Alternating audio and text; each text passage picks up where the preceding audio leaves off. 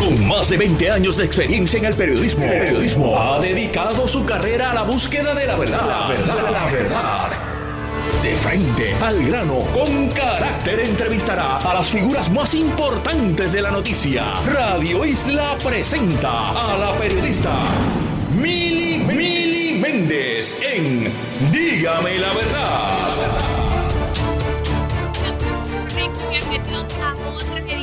Dígame la verdad por Radio Isla 1320. Estamos hoy en el municipio de Guayama y es que estamos junto al sistema de salud menonita que está inaugurando hoy. Tenemos buenas noticias en el área de salud y es que están inaugurando una nueva sala de emergencias aquí precisamente en el Hospital Menonita en Guayama.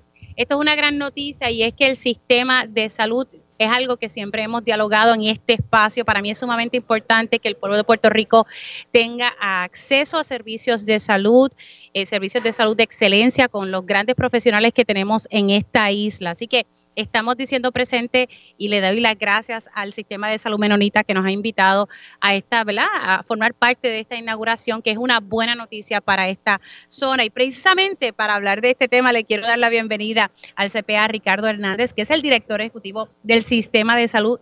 ¿verdad? Del hospital aquí, Menonita, así que el sistema de salud Menonita. Gracias por invitarnos. ¿Cómo está? Gracias por acompañarnos esta mañana en este día espectacular que hacemos hacemos honra al compromiso del sistema de servir a la comunidad. Y cuando se habla en Puerto Rico de mucho de la crisis de salud, hay que dar buenas noticias porque Menonita sigue enfocado, sigue con su plan estratégico a largo plazo, sigue haciendo obra para beneficio de la comunidad. Nosotros somos una institución sin fines de lucro que nuestro norte es servir. Así que todo lo que nosotros hacemos lo reinvertimos en la comunidad para beneficio de la comunidad. Y estamos hoy en un día, eh, eh, el día está maravilloso y hay un vientito, gracias a Dios, con estos calores que por lo menos aquí estamos con esta brisa maravillosa. Hablemos de, eh, de, esta inauguración que se va a estar dando en el día de hoy y esta inversión, ¿cómo es que surge, verdad? Porque ustedes tenían su sala de emergencia, pero tuvieron que hacer unos cambios para atender las necesidades de la comunidad. Pues fíjate, nosotros llegamos aquí en el año 2017 mm.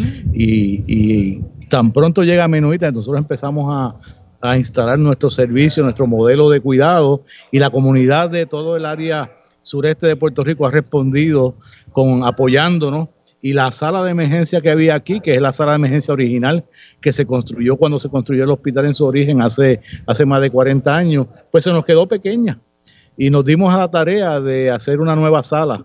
Y esta sala hoy día se convierte en la sala de emergencia más moderna de Puerto Rico, la más grande la más moderna, la más cómoda y la más última tecnología para beneficio de todas las comunidades del, sur. ¿Qué va a tener esta sala que usted dice que es la más moderna, la más grande para que nuestros radioescuchas sepan y las personas ¿verdad? de esta región sepan con, con lo que cuentan? Pues e, esto es una sala que nos tomó 20 meses de construcción, luego de haber planificado por un años anteriores.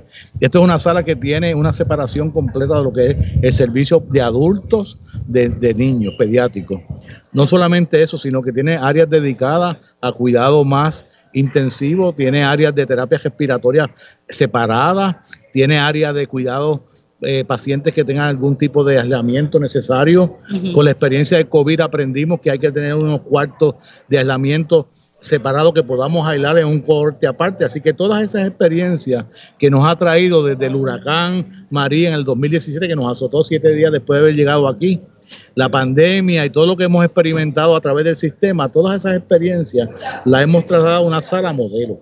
Una sala donde el ambiente es un ambiente de tranquilidad, que el paciente, a pesar de que venga con una dificultad de salud, se sienta cómodo, los colores son colores bien tranquilos, espacios cómodos, hay mucha luz natural, hay mucha vista hacia el exterior, que es para que se vea el área verde, así que es un eso le da como un alivio a, las personas ¿verdad? que están hospitalizadas. Es un ambiente de cuidado que utiliza una serie de conceptos modernos para que dentro de la experiencia de ir a una emergencia a un hospital sea lo más agradable posible y el paciente se pueda mover rápido, que es lo último. Nuestros tiempos aquí son tiempos rápidos, nosotros somos el sistema ahora mismo que movemos más rápido los pacientes que llegan a sala de emergencia y esto va a continuar ayudándonos. La sala ya no permitía un movimiento efectivo del paciente. Sí, que se, quedaron chiquitos, pero ustedes entonces se percatan de eso, de las necesidades de la población y se ajustaron a esas necesidades. Igual que estamos haciendo ajustes en el hospital. El hospital ahora mismo estamos añadiendo 32 camas adicionales en el piso cuarto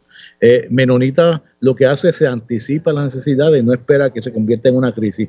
Así que yo digo, dentro de la crisis de salud de Puerto Rico se habla mucho de crisis y 20 cosas. Nosotros seguimos trabajando nuestro plan y gracias a eso la comunidad nos ayuda, nos apoya, nosotros nos integramos con los municipios, con las escuelas, con los deportes y eso es parte de nuestro modelo y por eso es que donde quiera que llega Menonita hace un impacto. De hecho, si uno mira a los alrededor de este hospital y compara esto hace seis años atrás, esto ha cambiado completamente. Qué bueno, pero que, que verdad que esos cambios siempre son para, para bien. Y estamos hablando aquí que esta inversión ha sido de 14 millones de dólares. O sea que es una inversión bastante considerable. Sí, de hecho, solamente esto lo puede hacer un sistema como nosotros que está enfocado en servir a la comunidad. Pues 14 millones de dólares es, un, es una inversión grande para una sala de emergencia. Si uno ve desde el punto de vista de cuánto puede producir una sala como esta, no hay forma de repagarla que no sea con un enfoque como el que tiene Menonita de servicio a la comunidad. Así que nosotros lo que hacemos es, como decimos, todo lo que producimos lo reinvestimos aquí. Y esto, pues eventualmente nos hemos convertido en el hospital de toda esta área. Este es el único hospital hoy día en Guayama. Sí, que le, sirve no solamente a Guayama, sino a los pueblos limítrofes que están aquí alrededor de... Nosotros servimos desde Guayama a Salinas, servimos hacia Arroyo, Patilla, hasta la punta de Maunabo y llega gente de todos sitios. Así que nosotros abrimos esta sala, empezamos a mover los pacientes a principios de semana y lo que hemos tenido es una, una acogida enorme. La gente está encantada, así que yo me siento satisfecho y jubiloso de que este proyecto finalmente se dé, haya sido completado para beneficio de todo lo que hacemos aquí. Y me imagino que ustedes seguirán también con, planes de expansión en los distintos hospitales que también ¿verdad? forman parte del sistema de salud menonita. Pues sí, nosotros, la, la última adquisición de nosotros fue en diciembre de 2022 que llegamos a Ponce. Ponce ya también hemos tenido un impacto eh, positivo cambiando eh, los modelos de servicio que tiene Menonita. Hemos tenido una respuesta a la comunidad. Allí también tenemos una sala de emergencia que hemos hecho un impacto reduciendo los tiempos de espera, que es nuestro norte, eh, mejorando los servicios médicos, emergenciólogos, especialidades médicas. Así que nosotros ya estamos trabajando con planes, estamos trabajando con planes para expandir nuestra sala de, de operaciones, nuestra sala de emergencia y lo que estamos planificando hoy, tal vez lo podemos ver de aquí a un año, un año y medio, comenzar un proyecto grande entonces.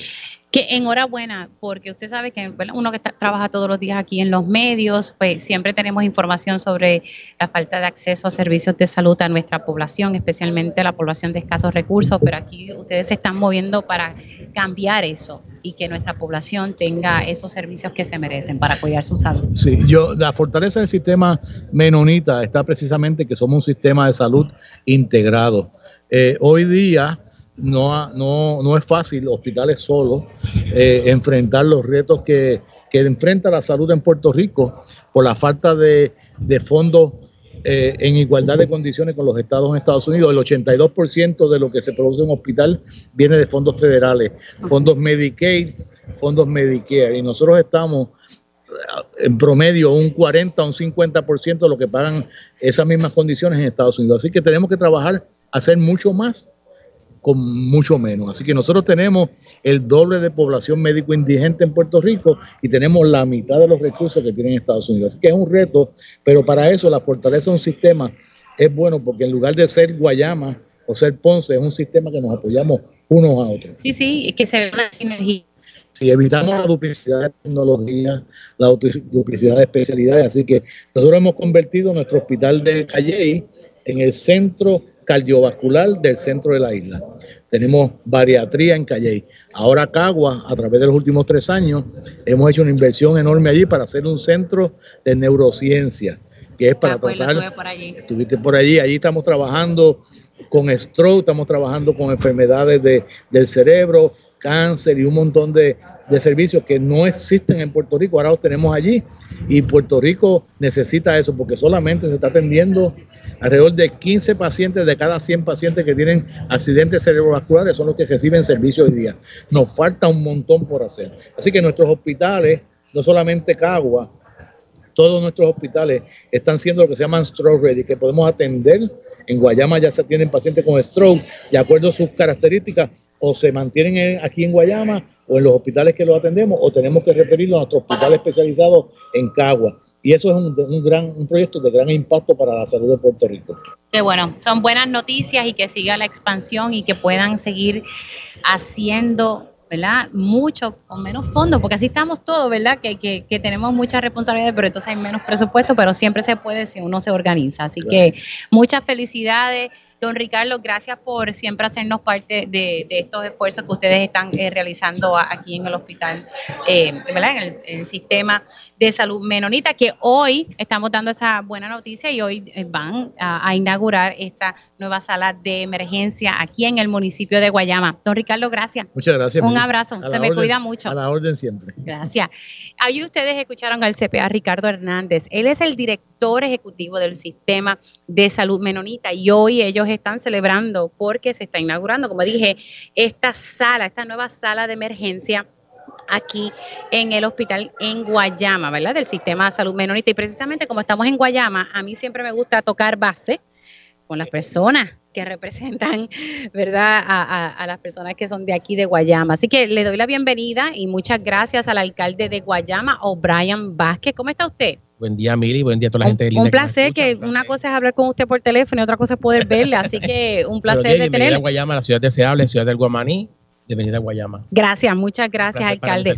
Bueno, ¿cómo están las cosas aquí en, Guayama? Por lo menos hoy deben estar muy contentos porque estamos hablando de una nueva sala de emergencia y es que me decía eh, don Ricardo que, que se quedaron cortitos, tú sabes, y que ahora hay que ampliar los servicios a la comunidad. Eh, eh, hoy es un día de, mucho, de mucho orgullo ya que en Guayama se, se, se, inaugura esta nueva sala de, emergencia que es la más grande de todo sur y sureste de Puerto Rico. Y yo entiendo que parte de casi todo Puerto Rico, para mí es un placer estar aquí la vi en, su, en, la, primera fase. Tienes que verlo con ellos, con Don Ricardo y con Rogelio y con parte del staff y, y, Vanessa. Eh, pero antes de continuar, quiero, quiero decir que me acompaña el presidente de la legislatura municipal. Saludos. El honorable Carlos Enchaute, que se encuentra conmigo aquí. Y créeme, Mili, para mí eh, lo más importante es la salud, la seguridad y, el bienestar de la gente.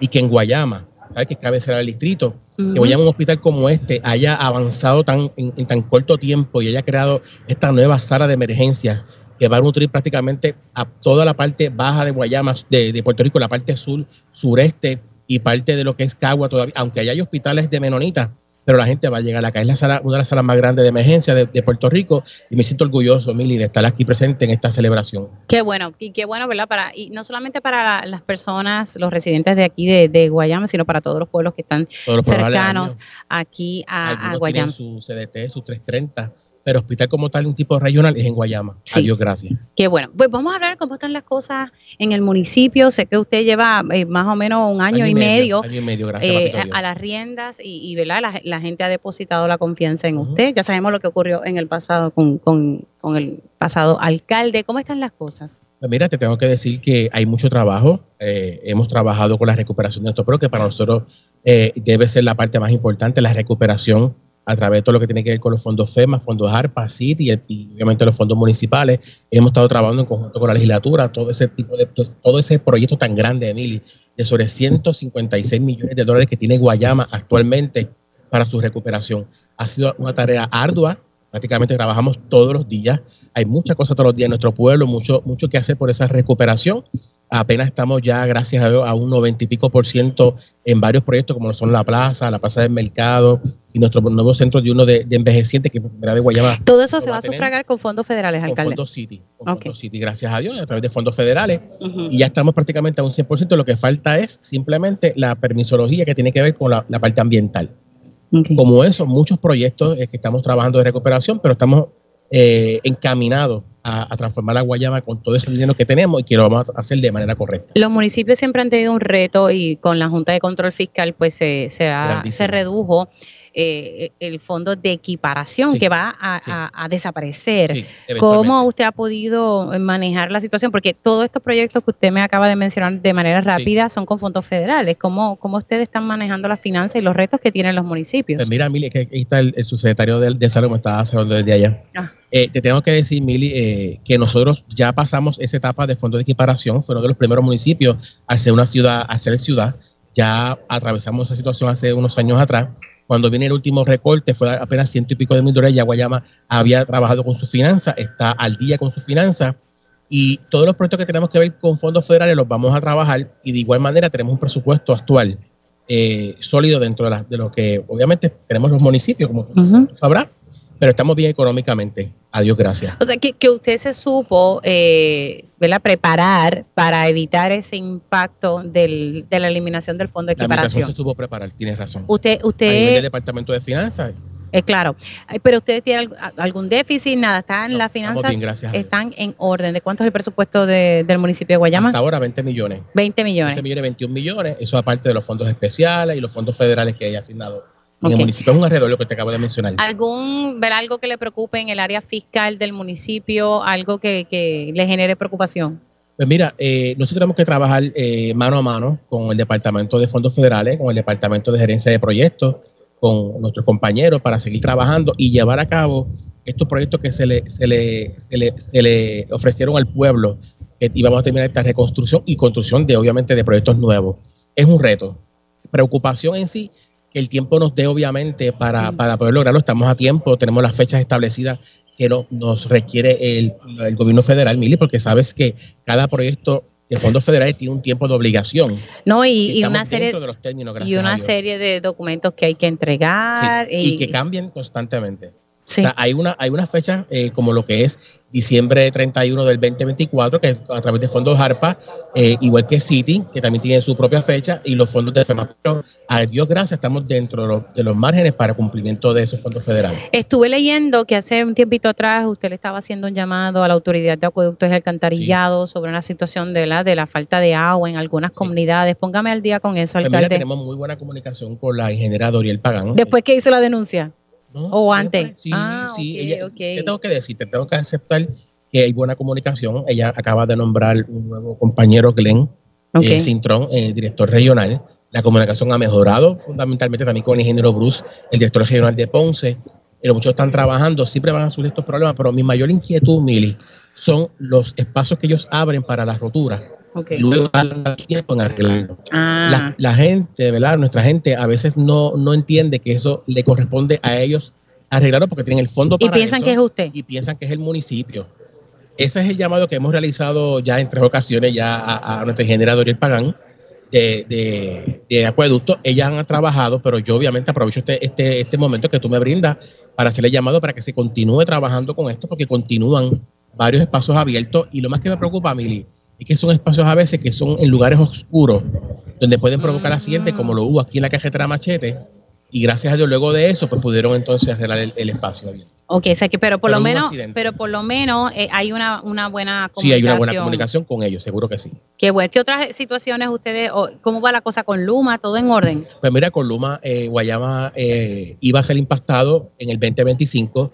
Ya Luma contrató a Capital, esta otra contratada, esta, esta compañía subcontratada y Guayama se le asignaron 2.500 luminarias, Mili. Okay. Ya están en la primera fase de instalación de 1.700, comenzaron con el casco urbano, están entrando en varias urbanizaciones y barrios. Hoy, entre ayer y hoy, estuvieron removiendo e instalando alrededor de 18 postes en lo que es el barrio Corazón, por eso también hubo problemitas con la bomba de agua, se quedaron sin agua, pero están trabajando con eso en Guayama, gracias a. ¿Cómo ha ido la situación con, con educación? Sé que la Secretaria de Educación recientemente eh, ¿verdad? se iba a reunir con directores para atender distintas situaciones en los planteles en el municipio de Guayama, alcalde. Pues mira, eh, la secretaria la, la, trajimos para, para Guayama para que nuestros compañeros directores pudieran exponer diferentes dificultades. Sabemos el reto grande que hay, Mili, de muchas instalaciones educativas que tienen un atraso en, la parte estructural y la organizacional, en el sentido de, de, cómo brindar un servicio correcto a, nuestro, a, nuestros niños y nuestros jóvenes. Cada uno de ellos tuvieron la oportunidad de acercarse a ella de manera, de manera este, más cercana, se tú a tú con ella, expusieron muchas preocupaciones, pero ya están trabajando con el asunto. Sí, nosotros le requerimos a cada director que llevara ese, ese, esa información por escrito y se le suministrara a ella. Pero te tengo que decir que ya prontamente nosotros como municipio vamos a estar instalando una nueva biblioteca eh, escolar en la, escuela eh, Rafael Delgado Mateo en el barrio Olimpo. Vamos a estar echando la cancha de la escuela Washington 1 y la, cancha, la cancha de la escuela Juan Alemán y en Guamaní. O sea, la escuela podrá ser del Departamento de Educación, le pertenece al Departamento de Educación lo que le corresponde a Emily, pero más allá de eso son nuestros niños, nuestros jóvenes. ¿Y por qué los municipios no podemos colaborar también? Si tenemos los recursos, Emily, vamos a colaborar también con el sistema porque podemos decir que siempre es el gobierno, Mili, pero también tenemos que poner nuestra parte porque son nuestros niños. Exacto. Y, son el futuro, el presente y el futuro de nosotros, de, nuestro pueblo. Y yo creo que también tenemos que incentivar y, colaborar también con la, con la gestión del gobierno también. Alcalde, ah, eh, hablando un poco en, temas políticos, ya usted, usted va a someter para correr otro cuatrenio. Por favor de Dios. ¿Y, va a ser solamente usted? ¿No va a tener a nadie que aparezca por ahí para hacer primaria? Pues mira, no te sabría decir, yo confío y espero en Dios, ¿verdad? Que no haya ninguna primaria, que vayamos todos juntos por el bien del pueblo de Guayama, pero estamos preparados, estamos preparados para, para radicar, para ser nuevamente el candidato en el 2024, si así Papito Dios lo permite. Ok, pero ya usted sometió todo eh, próximamente. o próximamente, lo va a estar sometiendo. ¿Cómo está la, relación con Normito, con el representante? ¿Todo en orden? Sí, me llama casi todos los días. Ok, o sea que ahí no puede haber ningún reto. de momento, ¿Ah? ya sé que me, me, regaña a veces porque no le contesto cuestión de una reunión, pero a las 11 de la noche me llama, mira qué pasó, que hay buena comunicación. le reclama, le reclama. que esté por ahí. sí, yo me imagino que ella misma estará. Santiago. Perfecto. Pues. si lo vas a escuchar, cuando llegue vas a saber que llega. No, no, no se preocupe, que él se hace, él se hace sentir. Por otro lado, alcalde, sé eh, ¿verdad? que la situación en Ponce está difícil. ¿Qué le parece a usted lo, que está pasando con, el alcalde de Ponce? Que ya le sometieron cargos y el FEI determinó ayer en horas de la tarde suspenderlo y ya se está trabajando ¿verdad? con un orden de quién lo va a estar sustituyendo, que va a ser la vicealcaldesa. Mira, te tengo que decir con honestidad, no voy a montar mucho en esos temas porque esos son situaciones que tienen que atender eh, propiamente las personas que están envueltas en este asunto. es triste, eh, para mí doloroso porque conozco al alcalde de, Ponce, lo conozco, sé que es una persona sencilla y le pido a Dios que todo salga en orden como tiene que ser y que Papito Dios pues esté en control de todo, independientemente de lo que pase, Emily, que Papito Dios esté en control de todo. Claro, pero, pero por respeto, no. No, no, claro, pero entonces le parece que el partido está ha manejado esto bien el partido. El partido hará lo que le corresponde. Si lo maneja bien o no, eso le corresponde a nuestro presidente, ¿verdad? Tomar las determinaciones correctas y su equipo de trabajo. Yo confío en Dios que dentro de las decisiones que vayan a tomar sea lo correcto siempre. ¿Deben haber primarias en el PPD para la candidatura a la gobernación? Yo no me gustaría que haya, me gustaría que vaya eh, Jesús Manuel directamente a, las elecciones, pero me gustaría obviamente que, que cada uno llegara a un acuerdo y que, como hizo Luis Javier, como hizo Charlie, como han hecho varios compañeros, pues cada uno coja su rumbo como, como lo desea en su corazón, pero que dejen que el partido tenga su propio candidato desde ya. ¿Usted respalda entonces al presidente del Partido Popular Democrático, Jesús Manuel Ortiz, para que sea el candidato a, la gobernación? Sí. Pero Zaragoza, el senador dice que no se va a quitar. Es su decisión y yo lo respeto con mucho cariño. Pero, pero a mí me da que hay conversaciones ahí a ver si puede llegar a un diálogo. Yo espero en Dios que sí. Yo espero en Dios que sí. Alcalde, gracias por, por recibirnos y por estar aquí con nosotros en, esta inauguración. Se me cuida. un millón. Ahí ustedes escucharon al alcalde de Guayama, o Brian Vázquez, hablando de distintos temas que aquejan a su municipio. Ya, pues ahí claramente él endosa a Jesús Manuel Ortiz para que sea el candidato a la gobernación del Partido Popular Democrático. Pero ya ustedes saben que el senador Juan Zaragoza anunció su aspiración, sometió los documentos y hay que ver si de momento hay un diálogo y él se quita, para que entonces sea Jesús Manuel Ortiz oficialmente el candidato. Por lo menos dentro de la pava no quieren primarias y ahí estamos eh, observando ese, ese detalle. Nosotros vamos a hacer una pausa, pero estamos aquí transmitiendo en directo desde Guayama y es que hoy se inaugura la sala de emergencias del sistema de salud menonita. Hacemos una pausa y regresamos en breve. Dígame la verdad, las entrevistas más importantes de la noticia se escuchan aquí. Mantente conectado. Radio Isla 1320. 1320. Conéctate a radioisla.tv para ver las reacciones de las entrevistas en vivo. En vivo. Esto es Dígame la verdad con Mili de regreso aquí en Dígame la Verdad por Radio Isla 1320. Les saluda Mili Méndez y hoy estamos en el municipio de Guayama transmitiendo en directo desde el sistema de salud menonita. Y es que hoy se inaugura una nueva sala de emergencia. La anterior se quedó pequeña, según nos decía el CPA Ricardo Hernández, que es el director ejecutivo del sistema de salud menonita, y tuvieron que ajustar y expandir. Así que hoy es la inauguración de esta sala de emergencia. Eh, aquí estará llegando el gobernador, hay distintos funcionarios públicos, también eh, legisladores, y ahorita dialogábamos con el alcalde de Guayama, O'Brien Vázquez. Así que vamos ahora a tocar el tema del pueblo de Ponce. Nos vamos un poquito al ladito aquí en para Ponce. Y es que, como saben, ya el alcalde, el FEI, le sometió cargos. Pero ayer, en medio del fichaje, eh, ¿verdad? La unidad de UPAC, como se conoce, UPAC del FEI, pues suspendió al alcalde de Ponce, Luis Irizarri Pavón. La defensa del alcalde dijo en horas de la tarde que, esto había sido de manera ilegal, que eso no correspondía. Eh, vamos a ver, ¿verdad?, que cómo termina todo esto, pero hoy a las 11 de la mañana hay una conferencia de prensa y esta conferencia de prensa, la información que tenemos acceso es que va a ser la, vice, la vicealcaldesa quien va a estar eh, realizando esta conferencia de prensa para poder explicarle al pueblo de Ponce y al pueblo de Puerto Rico qué es lo que va a pasar allí en ese municipio. Pero también el proceso eh, exige que se le informe a la legislatura municipal de Ponce de qué es lo que va a pasar. Pues ayer, en horas de la tarde, sí, en efecto, convocaron a la legislatura municipal pero la agenda que tienen no es nada relacionada a, lo que está ocurriendo con el alcalde de Ponce, que nuevamente el FEI lo suspendió.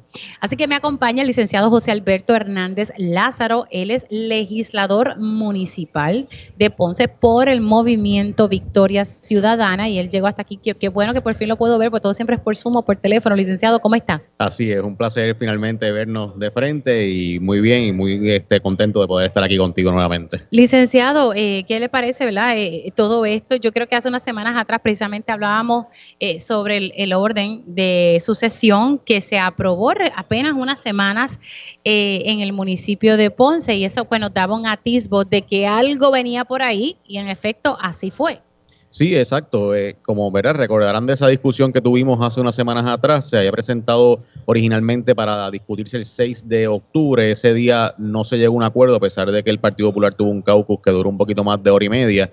Eh, luego de otro segundo caucus, finalmente el 10 de eh, octubre se aprobó ese orden de sucesión y entonces se establece que la vicealcaldesa Marley Cifre sería la primera llamada a ocupar en la posición de alcalde o alcaldesa en el caso de verdad una suspensión o una destitución o cualquier otra situación de una vacante, vacante permanente en el municipio de Ponce. Entonces, en efecto, ayer se convocó a la legislatura eh, municipal. Sí, eso es así. Ayer en la tarde, ya luego de la información que salió públicamente de la suspensión del alcalde, se nos convocó a la legislatura. Eh, es una sesión, ¿verdad? Continuación de la sesión ordinaria, eh, unos proyectos pues, de trámite ordinario que pasan por la legislatura, pero nada específico relacionado a, estos asuntos eh, administrativos. Incluso los proyectos hablan todavía del honorable Luis M. Irizarri Pavón, o sea que, que, eso todavía pues habrá que trabajarlo. Eh, y pues se nos entregó también el documento de la resolución del FEI estableciendo eh, la suspensión. Así que, ah, pues ya entonces, eh, pero eso se lo entregó quién? Ah. Se nos entregó a través de la legislatura, pero solamente el documento. O sea, no ha habido todavía una reacción de parte del municipio de, ¿verdad? de los trámites posteriores en relación a esa ordenanza de sucesión interina que ya se aprobó. Claro, pero se supone que entonces hoy eso pudiese, aunque no está en la agenda que le mandaron a ustedes ayer, se supone que entonces hoy, cuando se reúnan, por lo menos se pueda hacer un alto y, hablar del tema. Eso se pudiese hacer. Se pudiese hacer de manera informativa, ¿verdad? Se pudiese hacer ese, esa enmienda en la agenda. Lo que no pudiese pasar es que haya una discusión o que se haga algún tipo de planteamiento adicional, porque para eso tendría que haberse notificado e incluido en la agenda con por lo menos 24 horas de antelación. Ay, que mucho protocolo. Así que, no, pero yo creo que también eso garantiza, ¿verdad? Que, que no quieran traer las cosas a última hora, que no quieran cambiar tanto las cosas y que los legisladores tengamos la oportunidad de prepararnos para esa sesión.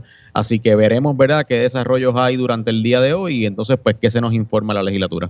Ok, pero entonces, eh, esta conferencia de prensa a, las 11 eh, de la vicealcaldesa, ¿qué, ¿qué, pudiesen esperar? Porque aquí básicamente es decir que entonces ella es la que va a estar asumiendo la rienda. Sí, sí, uno pensaría que eso sería lo que estarían diciendo, eh, ¿verdad? Ya la ordenanza, como decía, está aprobada y la que le tocaría en primer lugar asumir esa posición es a ella. El, Código Municipal establece unos procedimientos en caso de la suspensión, en caso de una destitución, en caso del fallecimiento de un alcalde o una alcaldesa. Eh, y ahí sí, pues hay un proceso que se le notifica a la legislatura y la legislatura entonces a su vez le notifica al partido. Y dependiendo del momento en que ocurre, si es año electoral o no, pues pasan otra serie de cosas, ¿verdad? En este caso, pues el procedimiento no necesariamente llega a eso, así que tendremos que ver entonces cómo eh, después de esta conferencia de prensa se decide manejar el asunto. Hay preocupación, y le digo esto porque del mismo municipio, usted sabe que la gente habla por lo bajo, ¿verdad? No públicamente, pero por lo bajo, hay preocupación ante el hecho de que sea la señora Marlese Cifre la que esté eh, asumiendo las riendas del municipio, ¿verdad? Porque se le vincula y se dice que ella tuvo algo que ver con esto y hay preocupación. E incluso trascendió públicamente hoy en, en Radio Isla TC20 desde el pasado alcalde de, Ponce preocupación, ¿verdad?, sobre, sobre el hecho de que ella supuestamente insultó a un representante, o sea que habla sobre su carácter. Sí, sin duda, ¿verdad? Dentro del Partido Popular eh, vi unas expresiones también que hizo el alcalde Sayas Seijo esta mañana. Eh, también, ¿verdad? Dentro del municipio no escucha algunos comentarios, alguna preocupación. Yo creo que estamos viviendo un momento de mucha incertidumbre, ¿verdad? Y de mucha inestabilidad, y aún con las dudas que uno pueda tener eh, sobre la entrada de la señora Cifre a la alcaldía, yo creo que lo principal que hay que buscar en este momento, más allá de la cuestión política, más allá de, ¿verdad? De, los comentarios sobre ella, es la estabilidad del municipio y que en medio de todo este caos que se ha formado y de toda esta problemática que ha surgido con esta investigación, que por lo menos esos servicios que está ofreciendo el municipio a la ciudadanía se puedan garantizar y que se pueda proteger la estabilidad del municipio. Ahora, como, eh, vela más allá, saliendo un poco de la situación que está pasando el, el, alcalde de Ponce. ¿Cómo está la situación? Usted que está en la legislatura municipal y que a través de la legislatura se tienen que pasar distintas ordenanzas. ¿Cómo está la cosa en, Ponce? ¿Es como el alcalde lo pintaba, que todo estaba corriendo o, no? Mira, sin duda han pasado cosas, ¿verdad? Sería injusto decir que no se están haciendo cosas, ¿verdad? Lo que uno tiene que ver es si lo que se está haciendo cumple con las prioridades y con los asuntos de urgencia para la ciudad. Yo creo que se está fallando en muchos puntos y desde el punto de vista de la legislatura eh, hay muchos trabajos atascados, hay muchas cosas que no se han atendido, que llevan presentadas desde el 2021, que llevan en procesos, en comisiones y no se han atendido. O sea, que, que urge un trabajo más allá de las relaciones públicas, de los discursos, sino que hace falta un trabajo para atender los asuntos realmente importantes en el municipio de Ponce. Así que sí se han hecho cosas, pero ¿qué otras cosas pudiésemos destacar que hay que, ¿verdad? De, como que, que mover la máquina. Mira, uno de los temas que eh, está pendiente es el asunto del reciclaje en Ponce. Eh, en Ponce hay un vertedero, ¿verdad? Eh, y, pues tenemos ese problema. Yo presenté un proyecto en marzo del 2021 que luego se unió como coautor el vicepresidente de la legislatura, que es del Partido Popular. se aprobó el proyecto y todavía estamos esperando una comisión para empezar a atender ese proyecto y ver el plan de reciclaje que se propone para el municipio. en Ponce hay un serio problema de vivienda. Eh, igual que en, todo, Puerto, Rico, ¿verdad? Eh, aunque en Ponce la población se ha reducido dramáticamente, la oferta de viviendas es muy limitada y ha habido unos tropiezos en el proceso de ofrecer eh, viviendas, especialmente después de los terremotos, que también afectaron muchas viviendas en el área sur, muchos condominios que tuvieron que entonces cerrar también, y ahí se perdieron muchas unidades de vivienda. Así que hay, hay muchas cosas medulares importantes que hay que atender, ¿verdad? Y a veces, pues, el enfoque ha sido lo que sirve para las redes, lo que es eh, más fácil de proyectar y no necesariamente lo que es difícil y lo que requiere un esfuerzo adicional para poder conseguir. Y esto con, el puerto, eh, que siempre hay muchos planes, muchos planes con, el puerto y, como que poco lo que realmente estamos viendo. Yo creo que el puerto y la historia del puerto es una de las grandes tragedias de la política puertorriqueña de este siglo eh, había muchas esperanzas con ese puerto y se ha perdido mucho tiempo en la pelea pequeña político-partidista, especialmente entre el Partido Popular y el Partido No Progresista. Eh, tan es así, eh, y es lo absurdo a la vez de la situación, que el plan que propone esta administración para el puerto es el mismo plan que había propuesto la alcaldesa Meléndez Altieri hace más de 10 ah, años. Es el mismo. Pero ahora es bueno y antes no lo era, ¿verdad? Y eso es trágico. Ese es el problema, que cuando vemos las cosas por los colores, la matiz política, pues entonces no tenemos la madurez para ver lo que sí funciona. Nos ponemos a politiquear, punto. Y eso está mal. Y, y, oye, eso es un tema que, que, iba a ayudar a todo Ponce, ¿verdad? Independientemente del partido, que iba a ayudar a toda la zona sur eh, y que hubiese sido de gran impacto para Puerto Rico, pero por esas miras pequeñas, por esa pelea partidista, pues se perdió una gran oportunidad que, ¿verdad? Todavía hay tiempo de, desarrollar algo, pero hemos perdido mucho tiempo que hubiese sido muy útil para Ponce y para el área sur. Ok, así que vamos a ver cómo, cómo la cosa mejora. Mucha sorpresa que vamos a tener en horas de la tarde, yo creo. No sé cómo lo vea usted. Sí, entiendo que sí. Todavía estos días van a seguir pasando muchas cosas, así que estaremos pendientes a ver cómo se desarrolla la cosa en Ponce. hmm, caliente, caliente está la, cosa allí, así que vamos a, vamos a ver cómo trasciende. Bueno, ya, ay Dios mío, sí, ya tengo la pausa. Licenciado, gracias, estaremos bien pendientes a lo que ocurra. ¿A qué hora es la, la reunión de la legislatura? A las seis de la tarde a las 6 de la tarde. Vamos a ver qué entonces se está discutiendo y ahorita, en ya mismito, a las 11 de la mañana se va a estar llevando a cabo una conferencia de prensa. Ya mismito vamos a reproducir para ustedes el audio de la Contralor de Puerto Rico que dice ahora que también está investigando a Guatilla. Así que muchos retos eh, en los municipios y con el tema, ¿verdad?, de, de la corrupción. Nosotros vamos a hacer una pausa, pero recuerden que estoy transmitiendo en directo desde Guayama y estamos aquí en la inauguración de la sala de emergencia del sistema de salud menonita de Guayama. Hacemos una pausa y regresamos en breve. Dígame la verdad, las entrevistas más importantes de la noticia se escuchan aquí. Mantente conectado. Radio Isla 1320. 1320. Conéctate a radioisla.tv para ver las reacciones de las entrevistas en vivo. En vivo. Esto es Dígame la verdad con Mili Méndez. aquí en la Verdad por Radio Isla 1320. Les saluda Mili Méndez, hoy transmitiendo en directo desde Guayama. Y es que hoy se inaugura la sala de emergencia del Sistema de Salud Menonita en este municipio.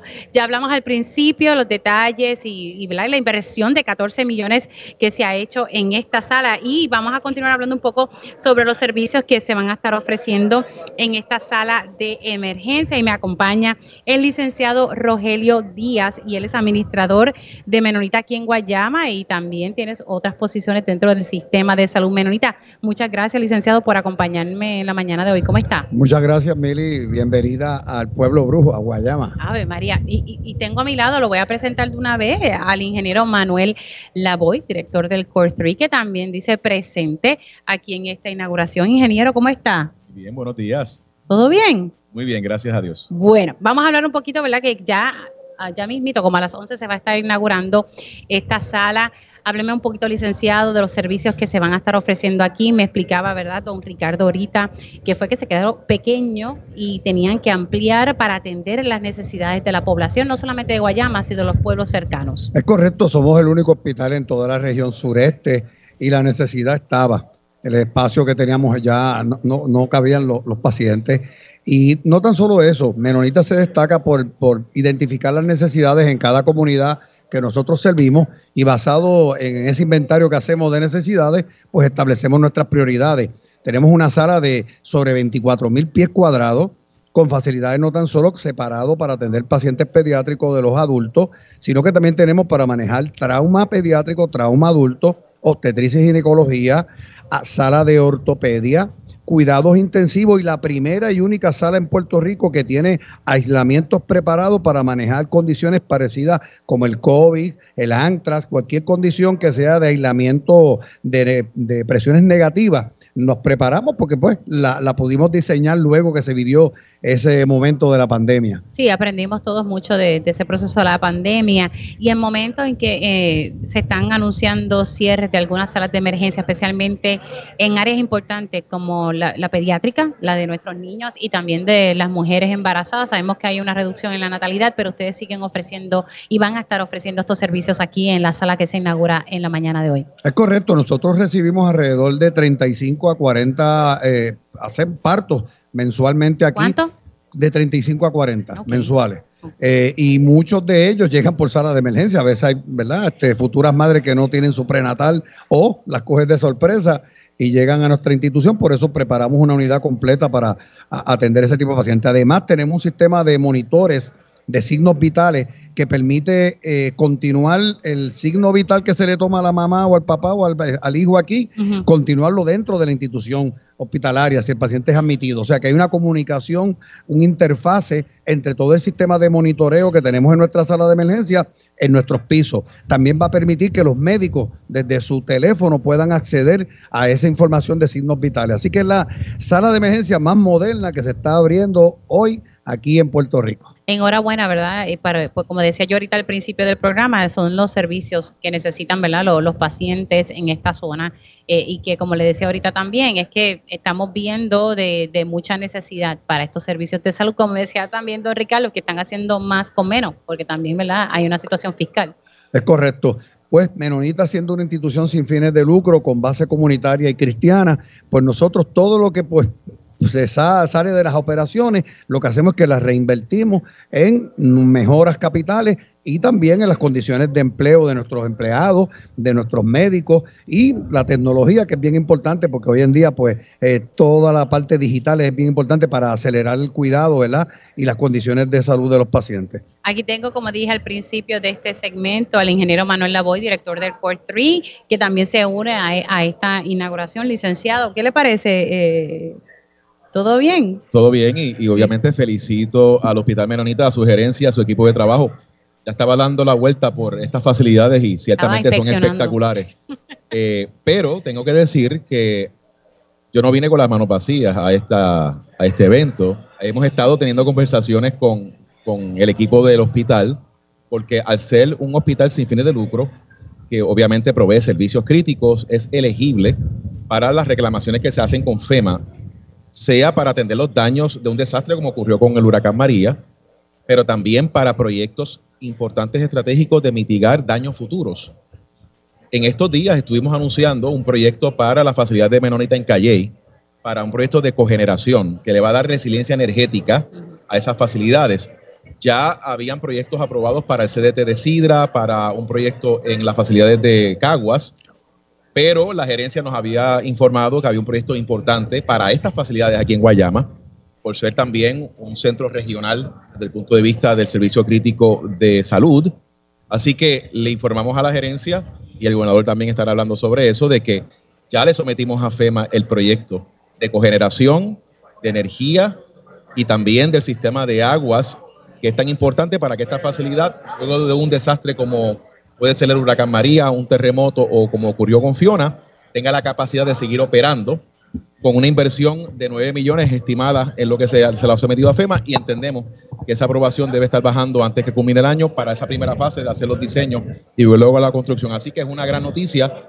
Esto es un ejemplo de cómo se trabaja en equipo. Qué bueno. En, el, en este caso, el Hospital Menonita, el gobierno central y el gobierno federal a través de FEMA. Así que es muy contento porque apoya precisamente esta expansión que se está celebrando hoy para que sea una facilidad resiliente de cara al futuro. O sea que estamos hablando de un proyecto de un costo de 9 millones de dólares. Correcto, se va a estar atendiendo eh, tanto la resiliencia energética, eh, poder generar electricidad eh, y tener resguardo luego de un huracán que pueda seguir operando independientemente del sistema eléctrico de la isla y obviamente también atender lo que es el suministro de agua para que esta facilidad pueda operar a pesar de una situación futura como un huracán. Licenciado Díaz, eso son muy muy buenas noticias porque tras María, si algo tiene que tener el hospital es tener un resguardo y tener plan B en caso de que falle el sistema eléctrico. Disfrutando doble contentura con la inauguración de nuestra sala de emergencia y realmente es un proyecto que en, este hospital, por la ubicación geográfica, que ustedes saben, todos los, huracanes lamentablemente entran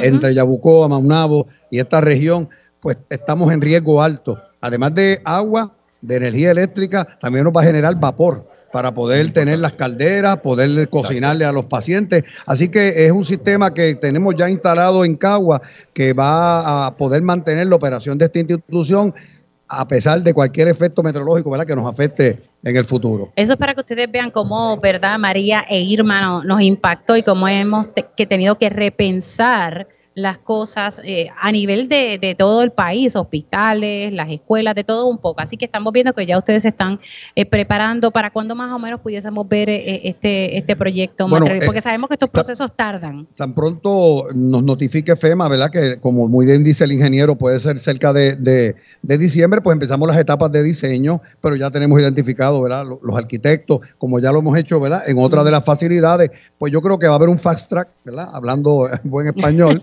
de que podamos adelantar, ¿verdad? Y, poder ya a mediados del próximo año estar en construcción. Y eso es un elemento importante para nosotros cuando trabajamos con FEMA, porque el hospital, su equipo de trabajo ha demostrado que ejecutan, que se mueven, que logran proceder con los pasos que se tienen que seguir, tanto para poner a FEMA en posición de que pueda aprobar los fondos en fase, pero también para que una vez se apruebe esa primera fase, ya ellos puedan ir ejecutando todo este tema de los permisos, de la ingeniería, eventualmente hacer subasta de construcción lo han demostrado con otros proyectos. Así que eso también es parte de la evaluación cuando se toma en consideración por qué hay que apoyar un proyecto como este. Bueno, quiero darle las gracias a los dos. Primero, licenciado Rogelio. Si me, si me permite, ah, yo quiero pues aprovechar las ondas radiales para agradecer a la oficina de Coltri esa, esta gran noticia. Eh, hemos trabajado, como muy bien decía el ingeniero, en equipo, una entidad gubernamental con una entidad sin fines de lucro para lograr un bien para todos los pobladores de esta región sureste de Puerto Rico. Así que muchas gracias, ingeniero. Gracias a ustedes. Y, muchas gracias a FEMA porque obviamente sin el apoyo de ellos no podemos hacer esto. No, bueno, y, usted sabe, y aquí esto lo, tiro yo, eh, que sabemos, ¿verdad? Que están esos fondos ahí, pero si la cosa acá a nivel no se mueve y se mueven los proyectos, pues esos son otros 20 pesos. Licenciado, licenciado Rogelio Díaz, gracias por estar aquí. Mucho éxito en esta inauguración y también al ingeniero Manuel Lavoy. Happy birthday. Se lo digo en inglés, ¿verdad? Happy birthday. Feliz cumpleaños, ¿no? Estoy gracias, vacilando. gracias. Me estoy, acercando a, los 50. Me queda un año más. Ah, bueno, nada, lo importante es que tenga salud, eh, así. que le deseamos mucha salud en, en, esta nueva vuelta al sol y pues nada, a seguir trabajando por el país. Eso es así, muchas gracias. Se cuida, se cuida, muchas gracias. Nosotros hacemos una pausa aquí en Dígame la Verdad por Radio Isla, hoy transmitiendo en directo desde Guayama y es que se inaugura la sala de emergencia del sistema de salud menonita. Regresamos en breve. Dígame la verdad, las entrevistas más importantes de la noticia se escuchan aquí. Mantente conectado. Radio Isla 1320. 1320. Conéctate a radioisla.tv para ver las reacciones de las entrevistas en vivo. En vivo. Esto es Dígame la verdad con Mili Estamos oficialmente a la segunda hora de este espacio. Gracias por su conexión y estamos hoy transmitiendo en directo desde el pueblo de Guayama. Estamos en la inauguración de la sala de emergencia del sistema de salud menonita en este pueblo. Ahorita estuvimos hablando con el director ejecutivo del sistema de salud menonita, quien nos decía que este proyecto cuenta con una inversión capital de unos 14 millones de dólares.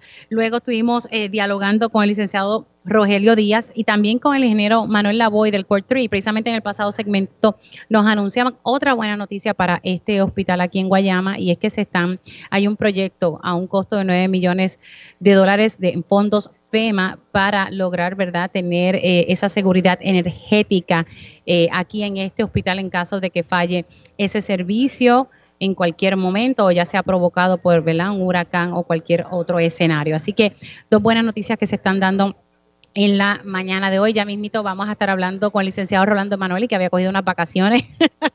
vamos a estar hablando sobre todo y el tema de plan de ajuste de la deuda de la Autoridad de Energía Eléctrica, cómo va ese proceso. Se hizo un estudio eh, que divulga el impacto que va a tener este aumento en la factura de energía eléctrica, en este caso la factura de, Luma Energy, porque hay que pagar la deuda. Estamos hablando que son miles de millones de dólares en la deuda, eh, estamos hablando que son como 11 mil millones de dólares y cuidado si sea un poquito más, que eventualmente cuando termine todo este proceso burocrático en la sala de la jueza Taylor Swain, pues se va a tener que pagar una cantidad y va a afectar a los clientes residenciales como a los clientes comerciales. Y también, ¿verdad? A, hospitales, como estamos viendo aquí, los retos. Eh, definitivamente esto va a tener un impacto grande para el país. Así que eh, importante, ¿verdad?, estar pendiente a este tema, que sé que puede ser un poco denso, pero es importante que sigamos el mismo con, con, mucha cautela. Bueno, hay buenas noticias para los beneficiarios del PAN y es que se anunció ayer por parte del gobernador un aumento eh, en lo que se recibe mensualmente. Precisamente me acompaña Alberto Fradera administrador de ASEF, que está en línea telefónica. ¿Cómo está, Fradera? Buenos días para ti, Mili, y para todos los amigos de Radio Escucha. Gusto en saludarte. Igualmente, estamos hablando de un aumento eh, para los beneficiarios. Tengo entendido que es como un promedio de 18 dólares. Eso es así, Emilia. Ayer el gobernador junto a la secretaria de este servidor estuvimos anunciando lo que va a ser eh, efectivo ahora el mes de noviembre y los nuevos beneficios que van a estar recibiendo nuestros participantes del PAN. Eh, Puerto Rico eh, recibió una asignación a nuestro blog gran adicional de sobre 115 millones de dólares y esto lo que nos permite es eh, poder ampliar lo que es el beneficio que reciben nuestros beneficiarios aquí en Puerto Rico. Este es un aumento permanente, no es algo, ¿verdad? Que es de forma permanente el mismo. Es, un aumento permanente. Hay que recordar que eh, durante los meses de septiembre y octubre estuvimos haciendo lo que son unas emisiones especiales eh, referente a lo que es el cierre del año fiscal federal 2022 2022-2023. y ahora, al comenzar este nuevo año fiscal federal 2023-2024, pues nuestros participantes van a recibir un aumento permanente en lo que son sus beneficios mensuales. Ahora, eh, ¿cómo va el esto? Eh, me dicen que comienza en noviembre, pero ustedes van a hacer esto por fase, porque ustedes tienden a hacer eh, este aumento por fase para entonces orientar a, los beneficiarios. Esto es así, Mili. Nosotros comenzamos con el dígito número 0 este sábado 4 de noviembre. así continuamos durante todo el mes hasta el día 22 de noviembre, que es el dígito número 9, que culminamos de hacer nuestras emisiones regulares de nuestros beneficios del PAN. ¿Y cuándo ustedes más o menos terminarían dando, verdad, e, estos aumentos? ¿Comienzan en noviembre y se, se va a expandir? Comenzamos en noviembre, eh, ¿verdad? Y culminamos el 30 de septiembre del 2024. Eh, eh, y ahí a la próxima asignación de, presupuesto para ver eh, si vamos a continuar recibiendo el mismo beneficio, ¿verdad? El mismo presupuesto o cambiaría. No obstante, estamos confiados que durante el interim vamos a hacer, va a ser aprobada la transición al SNAP que eso traería eh, otro presupuesto, otras tablas y otros beneficios a nuestros participantes. Claro que la permanencia de este aumento que vamos a estar viendo ahora, todo depende del próximo año, entonces. Correcto, con este aumento que estamos anunciando, eh, ¿verdad? Que se nos asignó, aumenta nuestro blog grant a 2.900 millones de dólares. Eh, el año pasado estábamos en 2.800 aproximadamente, así que vamos encaminados a acercarnos a, a lo que es esa transición. En torno a la transición al SNAP, ¿cómo va ese proceso? Sabemos que en el Congreso hubo retos porque no había un presidente, ¿verdad? De manera formal en la Cámara Federal ya hay un, presidente. Eh, ¿Cómo va ese proceso? Continuamos los esfuerzos, Mili. Eh, eh, hay que recordar que eh, Puerto Rico continúa a, trabajando junto al gobierno federal. El gobernador Pierluisi ha sido bien enfático en que debemos de acercarnos a esa transición, así que continuamos junto a FNS y USDA el, redactando lo que van a ser nuestras políticas de elegibilidad, hacer los cambios necesarios en nuestro sistema de información. Continuamos teniendo conversaciones con la oficina de Rico en Washington, con diferentes sectores eh, de organizaciones sin fines de lucro. Esto es un esfuerzo eh, que no solamente lo está realizando el gobierno, sino eh, todos, eh, todos los sectores eh, de la población eh, para eh, lograr que finalmente Puerto Rico sea incluido en lo que es el Farm Bill y se apruebe la transición al SNAP. Pero ya ustedes estaban haciendo o preparándose precisamente para esta transición, ¿correcto? Sí, ya nosotros, lo que de hecho el propio congresista Thompson así lo afirmó posterior a su visita, que Puerto Rico estaba acercándose a, esa transición, ya eh, entiéndase lo que son la redacción de nuestras políticas de elegibilidad, eh, requisitos de empleo que, que eh, han sido bien enfáticos en este tema, así que ya hemos comenzado hace tres semanas atrás aproximadamente anunciamos lo que es el programa Cuna de Talento, que nos acerca a lo que es el, programa del World Requirement bajo el SNAP, eh, lo que son nuestros sistemas de información, los sistemas digitalizados de expedientes, así que continuamos trabajando arduamente eh, para continuar demostrándole al Congreso de los Estados Unidos que Puerto Rico está listo y que es un asunto de justicia social para los más de 1.3 millones de participantes que nosotros asistimos con el PAN. ¿Cuántos se han unido a este esfuerzo eh, eh, de la cuna de talento que ustedes anunciaron hace unas semanas? O sea, ¿cuántas personas se han unido a la fuerza laboral luego de que ustedes iniciaron esa iniciativa? Bueno, hay que recordar que este programa es por fase. el, el, primer paso es que una vez el participante va a su revisión, se le notifica que va a estar siendo referido al área de conexión laboral eh, y ahí comienza el proceso de, orientación, entrevista y de referido, ¿verdad? Porque el propósito de este programa no es obligarse a ir a, trabajar, sino nosotros como gobierno darle las herramientas necesarias a cada participante para que pueda desarrollarse y eh, encontrar su mejor potencial. O sea, no necesariamente yo eh, yendo a, a, trabajar a este lugar me voy a sentir pleno y voy a desarrollarme eh, de manera productiva. Eh, tal vez yo eh, terminando mis estudios para comenzar a desarrollarme, para luego tener mi propio negocio. Ese es mi camino para desarrollarme y ser parte del éxito de Puerto Rico y eso es lo que tiene Cuna de Talento. Así que allá habíamos hecho sobre 750 referidos en las primeras tres semanas a la de conexión laboral, así que estamos en ese trámite. yo te diría que en, los próximos, en el próximo mes o mes y medio vamos a poder dar los primeros resultados de cómo van estos referidos y dónde están estos participantes ubicados. O sea, en mes y medio. Aproximadamente, ¿verdad? Eh, ¿verdad? Te estoy dando un aproximado. Eh, va a variar, como te mencioné. Comienza con un referido, ¿verdad? Eh, con ese laboral chiste, ese participante lo entrevista y lo asiste. Y comienza ese procedimiento de, ubicación. Pero hasta ahora, hasta ahora 750 referidos, por lo menos. Correcto, correcto. Que están referidos a conexión laboral y vamos a añadir alrededor de 30 mil participantes adicionales antes de culminar el año porque vamos a estar incluyendo las regiones de San Juan y Bayamón al proyecto y así sucesivamente vamos a continuar eh, incluyendo eh, otros municipios hasta alcanzar el 100% de Puerto Rico. Y para que la gente pueda seguir la conversación, es que ustedes comenzaron primero en Carolina, si mi memoria no me falla. Correcto, es un proyecto piloto, comenzamos en Carolina, hay que recordar que es un proyecto de voluntariado donde el participante eh, va a tener la oportunidad de escoger a, qué, desea hacer, estudiar, trabajar o hacer labor comunitaria eh, en cualquier, con cualquier organización, o hasta mi propio vecino que es un adulto mayor que está todo el tiempo solo, pues yo tener esa oportunidad de asistirle y eso cuenta como labor comunitaria. Perfecto, así que ya entonces ahí estamos viendo, ¿verdad?, cómo se está moviendo ese proyecto. Bueno, pues ya a partir de noviembre, ese aumento de 18 dólares en el chequecito de los beneficiarios del PAN y esto va a ser de manera permanente, todo depende entonces el próximo año. Gracias por estar con nosotros, Fradera. Gracias a ti, Mili, que tengas buen día. Cómo no. Alberto Fradera anunciando, ¿verdad? Eh, y, explicando un poco eh, de qué se trata este aumento que anunció precisamente ayer el gobernador. Bueno, esta mañana en Pegaos, eh, la Contralor de Puerto Rico le dijo al compañero Julio Rivera Saniel que también ella está investigando muchas cosas. Precisamente yo estaba hablando con ella ayer y las investigaciones que ella está haciendo del programa R3 eh, debido a todas las historias que han salido de personas que literalmente le demuelen su casa, le prometen que se la van a reconstruir y no se la reconstruyen. Después le dicen, no, sabes que es que no, no cualifica.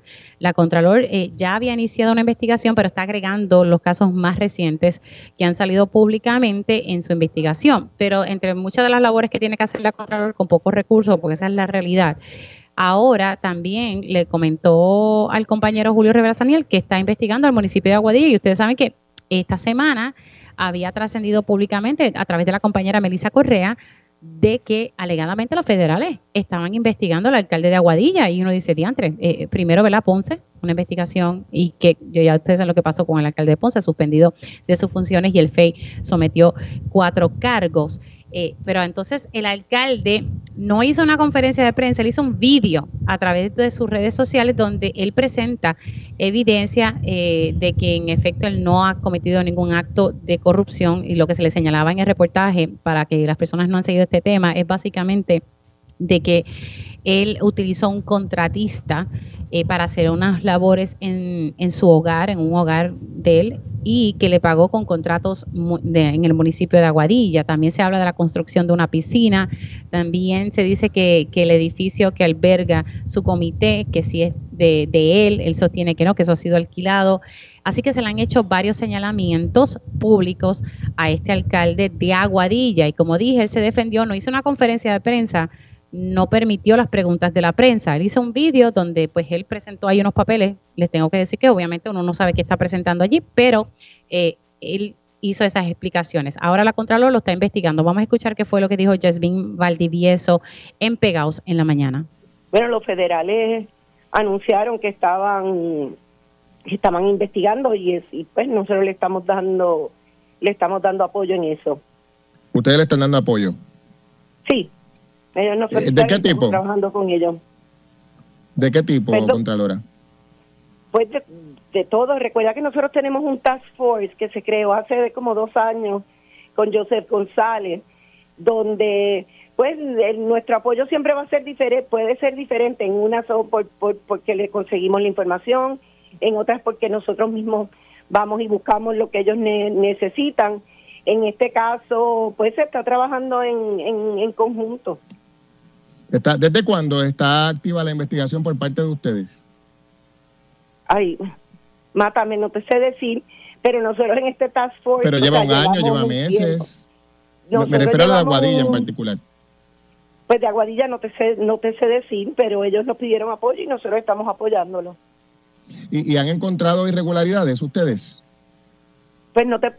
Acuérdate, yo, yo, yo no soy federal, pero te tengo que decir lo mismo hablaremos cuando tengamos y podamos hablar.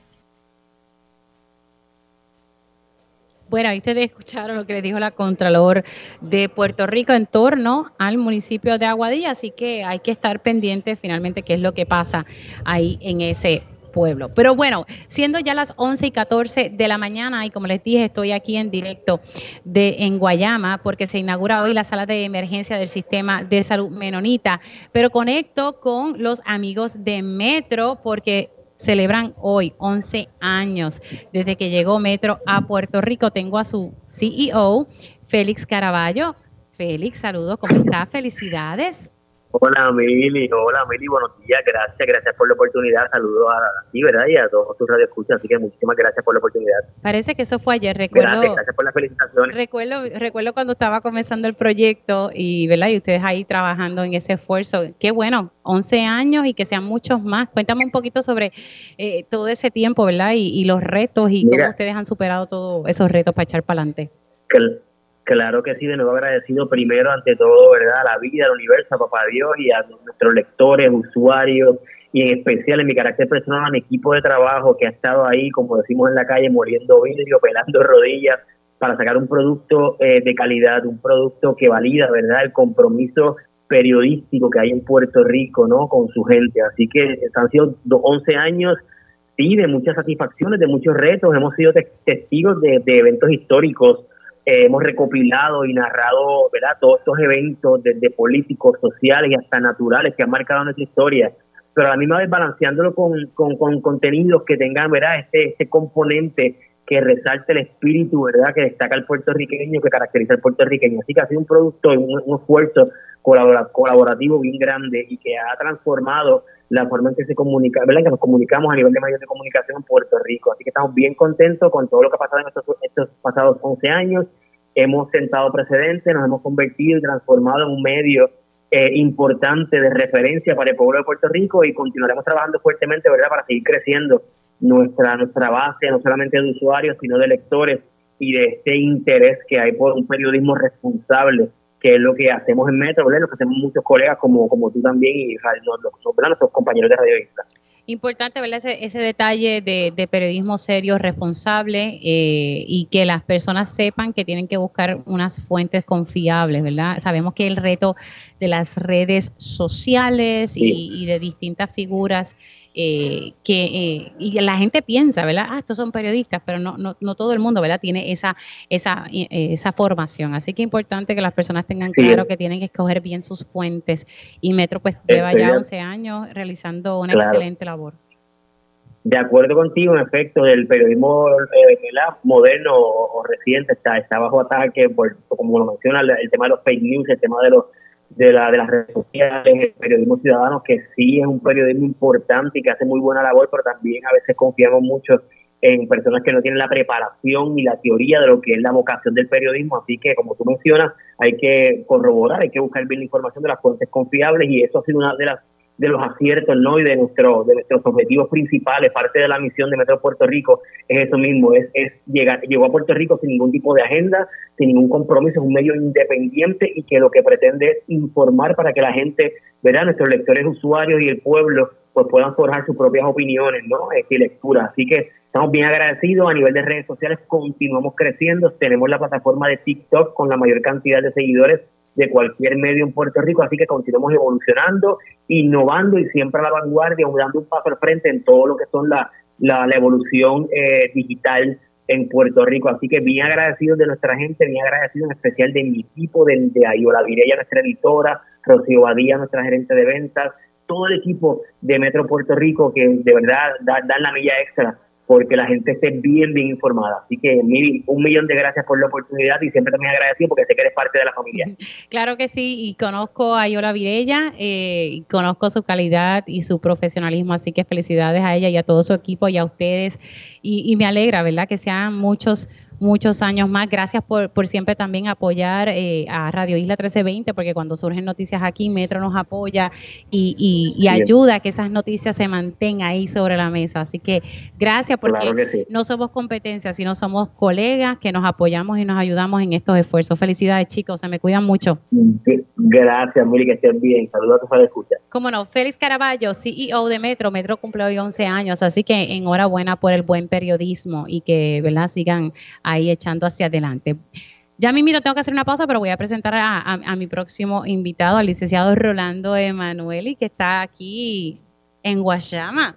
¿Todo bien, licenciado? siempre un placer. Sí, me encuentro muy bien. Gracias por la invitación. Y me tomé dos semanas de vacaciones, es correcto. Sí, sí, de mérito, no relajando. Dos semanas muy merecidas porque hay que descansar para recargar baterías.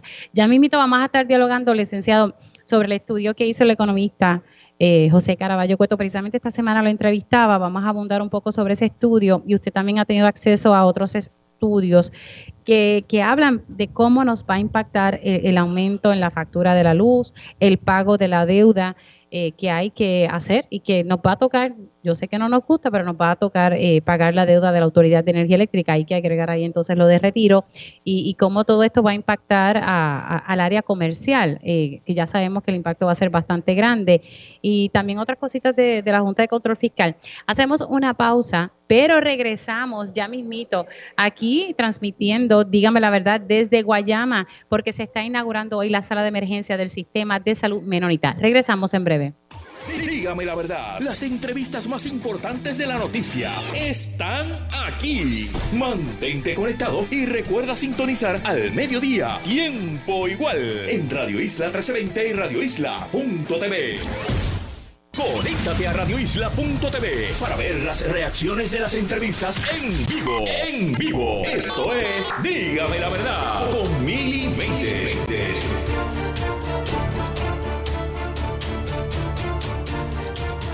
Regreso aquí en Dígame la Verdad por Radio Isla 1320. Les saluda Mili Méndez y gracias por conectar. Estamos aquí en Guayama transmitiendo en directo. Ahorita ya se va a estar de manera oficial inaugurando la sala de emergencia del sistema de salud menonita aquí en Guayama. Pero vamos a estar hablando sobre muchas cosas relacionadas a la ley promesa, como les dije ahorita, eh, el impacto que va a tener este cargo fijo por 35 años para pagar la deuda de la Autoridad de Energía Eléctrica, deuda que en verdad no, no, hicimos nosotros, pero pues nos va a tocar el tostón de tener que pagarla.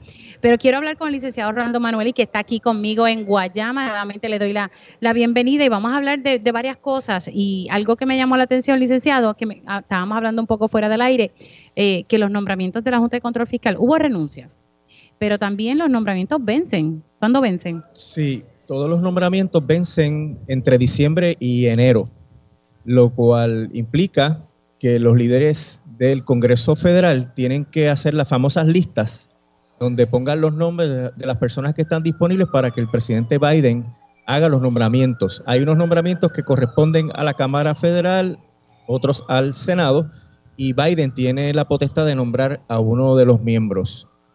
Podría ser que las personas que estén actualmente decidan eh, estar disponibles para eso, pero acuérdate que ha habido cambios en el liderato. acaban de confirmar un nuevo speaker de la Cámara. Así que ese tendrá sus preferencias y tendrá su círculo de influencias en términos de este tipo de nombramientos. Así que la situación real es que no se sabe cómo va a quedar configurada esta junta, que sería la junta 3.0, porque ya han habido dos eh, olas de nombramientos en términos de la junta de control fiscal. Así que las la dos renuncias recientes, pero entonces estamos hablando que la Cámara puede nombrar a uno, ¿verdad? El Senado otro y entonces el presidente Biden. La Cámara nombra a tres. A tres, perdón. El ¿Tres? Senado a tres y el presidente Biden nombra a uno. ¿Cómo se divide eso en la Cámara y el Senado? Pues el Speaker nombra a dos personas. Ah. El líder de la minoría nombra a uno, ahí están sus tres. En el Senado pasa lo mismo. El líder de la mayoría del Senado nombra a dos, el de la minoría nombra a uno, y entonces Biden tiene el otro nombramiento, que es el séptimo. ¿Y eso se estaría dando ya para el próximo año? Tiene que darse... ¿O ya? Bueno, los miembros que están actualmente continúan en sus cargos mientras no renuncien o sean sustituidos. Así que técnicamente la Junta podría continuar como está constituida. Pero de seguro yo estoy claro que Johnson, que es el nuevo speaker, va a querer poner su gente ahí. Bueno, y de línea conservadora. Exacto. Recuerda que eh, hubo una renuncia de eh, la persona designada por Trump, que es un ultraconservador, y es, esta persona es compatible con el speaker Johnson. Así Peterson, que, Peterson. Peterson, sí. Es que no quería mencionarlo porque Ay, pues la verdad que es terrible. Eh, yo, yo, es más, yo tuve que darle bueno palo. que tuve que darle palo para saber todas las cosas que, que escribía o sus desahogos. Enemigo de Puerto Rico sí, 100%. No, no, sin duda alguna no. Pero no era desafortunadamente, amigo. habiendo un nuevo speaker que es también ultraconservador, es previsible que vengan dos nombramientos ultraconservadores radicales, porque el speaker es eh, tal vez lo más radical que ha habido en esa Cámara Federal, fue uno de los que ha negado siempre la elección, el resultado de la elección, y fue, fue uno de los que estaba tratando de que se revocara el resultado de la elección del presidente de los Estados Unidos. Así que a, ese nivel está llegando esa Cámara Federal y ellos son los que tienen la potestad de hacer las listas. El presidente Biden no puede escoger de fuera de la lista, tiene que venir, tiene que escoger de lo que digan esos líderes camerales y del Senado. Bueno, vamos a ver cómo, cómo corre eso, así que hay que estar pendiente a quienes van a ser estos nuevos integrantes de la Junta de Control fiscal, ya que vencen esos términos ya en, enero del 2024. Vamos a hablar sobre el estudio que hizo el economista José Caraballo Cueto y cómo el aumento en la factura de luz debido al pago de la deuda va a estar impactando especialmente a los comercios y compararlo un poco con otros estudios que han salido de otros economistas, que yo entiendo que es más o menos similar en el sentido de que sí, que va a tener un impacto y pues eso también afecta el desarrollo económico de la isla. Mira, el estudio es importante, Mili, porque en el caso de la Autoridad de Energía Eléctrica estamos en una etapa donde la viabilidad del plan es uno de los elementos que la jueza tiene que resolver. La viabilidad se define como si la autoridad podría pagar la deuda según configurada en el plan de ajuste y además puede prestar los servicios que se supone que preste al pueblo de Puerto Rico, que son los servicios de excelencia que estamos reclamando todo el tiempo, ¿verdad?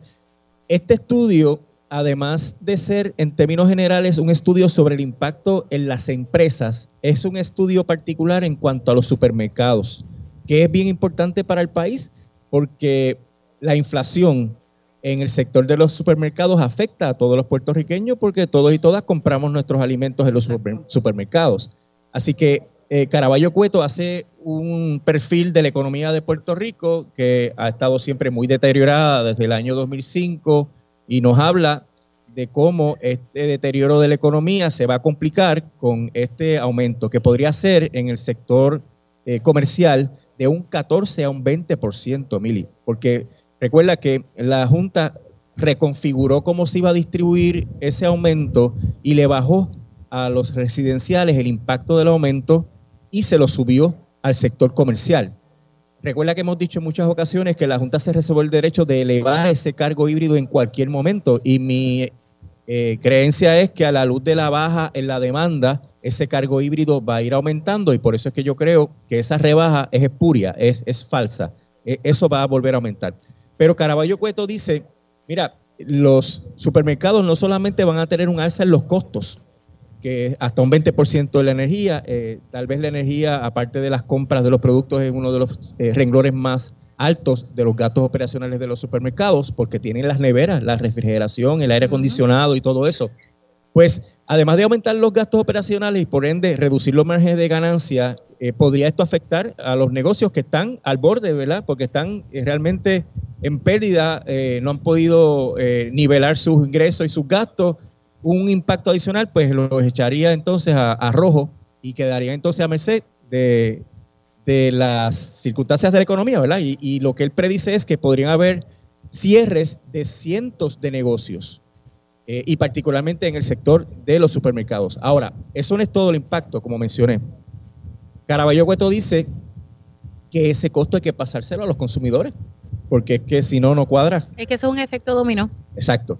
Y que cuando sube la luz, también los consumidores, al tener un gasto adicional en un término de dos a tres meses, reflejan una reducción en las compras de alimentos. O sea, él, tiene un, histórico de cómo los consumidores reaccionan a cuando aumenta el costo de la vida, cuando se reducen sus ingresos, y eso se refleja en dos o tres meses en las compras de los supermercados, que podría llegar a una pérdida de 1% aproximadamente en cuánto gastan los consumidores en los supermercados. Y uno dice, bueno, pero los supermercados pues son empresas grandes.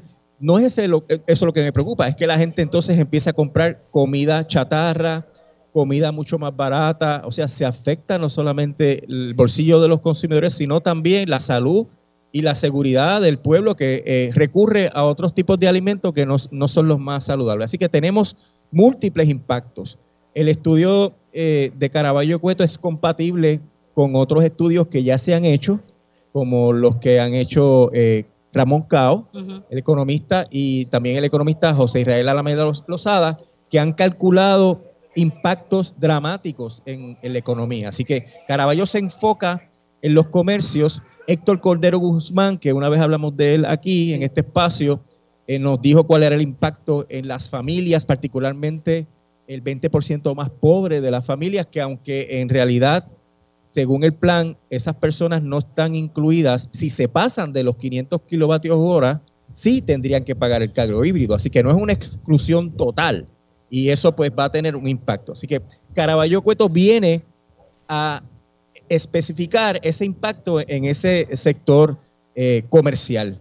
Ahora, el problema del estudio, ¿verdad? Es que se radicó prematuramente, se supone que hay unos términos para radicarlo y la jueza lo eliminó del expediente, pero eh, estoy seguro que el supermercado selecto, que es quien presenta el estudio, lo radicará de conformidad con el itinerario para que la jueza pueda tomar en cuenta esa información. Sí, que estamos viendo, ¿verdad?, que, que, que los supermercados se están uniendo porque saben que esto les va a impactar y ahí lo, lo, refleja. Hay un junte multisectorial que incluye industrias, comercios, centro de detallistas, los economistas, eh, incluye farmacias de la comunidad, o sea que hay un grupo bien grande y tú recordarás que en el plan anterior se radicaron más de 300 objeciones al plan de ajuste de la deuda. Pues esto que radicó Selecto es eh, una suplementación de esa objeción, pero la jueza había dicho que había que eh, radicarlo separado y pues obviamente lo van a radicar separado en su momento. Y se está preparando ya la documentación Mili para que toda persona que entienda que esto le está afectando y que le va a perjudicar su negocio, su vida familiar, que pueda radicar una objeción. Eh, en la página de nomasaumentos.com hay información de contacto, ahí pueden ver cómo se afectaría su factura y ahí pueden tomar la determinación de participar en el proceso de objetar, que va a haber personas en diferentes partes del país que van a estar asistiendo para que las personas puedan participar formalmente en el proceso de objeción del plan de ajuste de la deuda para que la jueza tenga una visión panorámica de todos los impactos que esto va a ocasionar, para que no sea solamente la visión de los bonistas o la visión de otros acreedores no asegurados, etcétera. Así que eh, es bien importante que la gente que esté afectada, particularmente las empresas, los comercios de servicios, se, se unan a esta iniciativa para hacer presión. Fíjate, Mili, que yo entiendo que la presión que se hizo en el plan anterior es parte de lo que la Junta tuvo que tomar en cuenta para cambiar el plan radicalmente y para reducir dramáticamente la obligación que estaban queriendo incurrir. Así que tiene efecto comparecer y explicarle a la jueza en qué se afecta a cada uno de los sectores del país. Licenciado, eh, vamos a, tengo que cambiar el tema porque aquí estoy viendo que la Perla del Sur está informando, ahorita eh, estábamos diciendo aquí que la vicealcaldesa de Ponce iba a estar asumiendo las riendas del municipio luego de que la UPAD, una división del FEI, suspendiera al alcalde de Ponce luego de, ¿verdad? de someterse a los cargos y que se hallara causa para arresto para él. Ayer se fichó y pues luego en horas de la tarde se anunció su suspensión. Ya oficialmente, ¿verdad? Esta conferencia de prensa inició la alcaldesa interina de Ponce, Marlese Cifre Rodríguez, ofrece su primera conferencia de prensa tras la suspensión, como dije, del alcalde Luis Irizarry Pavón. Antes de irnos a la pausa, voy a poner un poquito de lo que acaba de publicar la Perla del Sur. Vamos a ver si pueden... El día de ayer, a eso de las 12.30 del mediodía, recibí la visita de un agente del FEI para diligenciar una resolución administrativa en donde suspendían a nuestro alcalde de sus funciones. Suspendían al alcalde de sus funciones. En la misma se estableció un protocolo con instrucciones de ninguna comunicación, ni con él, ni allegados, bueno, ahí es parte, ¿verdad?, de lo que está pasando en estos momentos allí en esta conferencia de prensa y va a ser ella quien va a estar eh, ejerciendo las funciones de manera interina. Hoy la legislatura municipal de Ponce se reúne no para tocar este tema, la agenda es otra.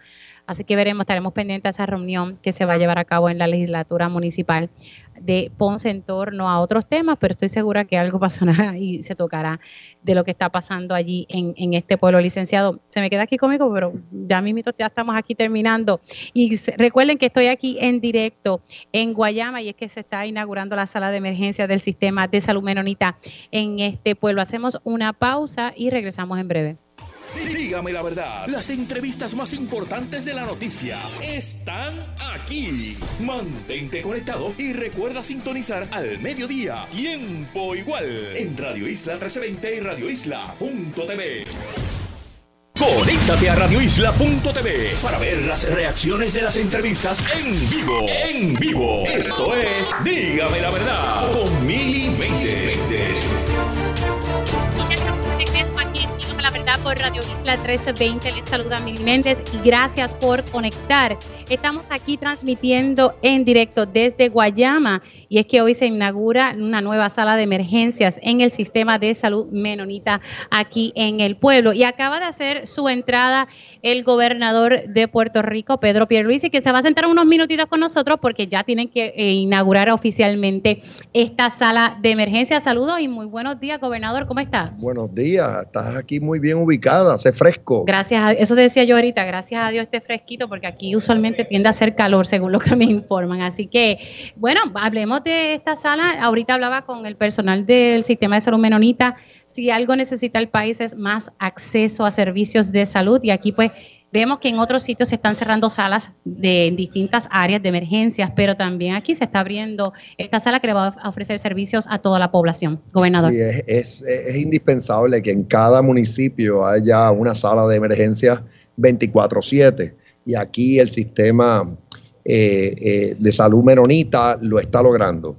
Eh, y por eso vine. es importante que yo esté aquí cuando se inaugure esta sala, que sé que esto es como dicen en inglés, state, of, the, art. O sea, es lo mejor de la avenida. Eh, y enhorabuena, porque Guayama tiene una población eh, importante y, es, crucial. Este hospital rinde un servicio fabuloso em, ya hace, hace bastante tiempo, pero, pero la sala, la sala eh, hacía falta y aquí estamos para celebrarlo. Sí, son varios servicios que se van a estar ofreciendo. Quería aprovechar brevemente eh, pues que, me pudiera dar una reacción lo que está pasando en Ponce, lo que está pasando ahora en Aguadilla. La Contralor de Puerto Rico dijo, dijo en Pegados en la mañana de que se está indagando sobre señalamientos allá en Aguadilla y ya usted sabe lo que ha trascendido en Ponce.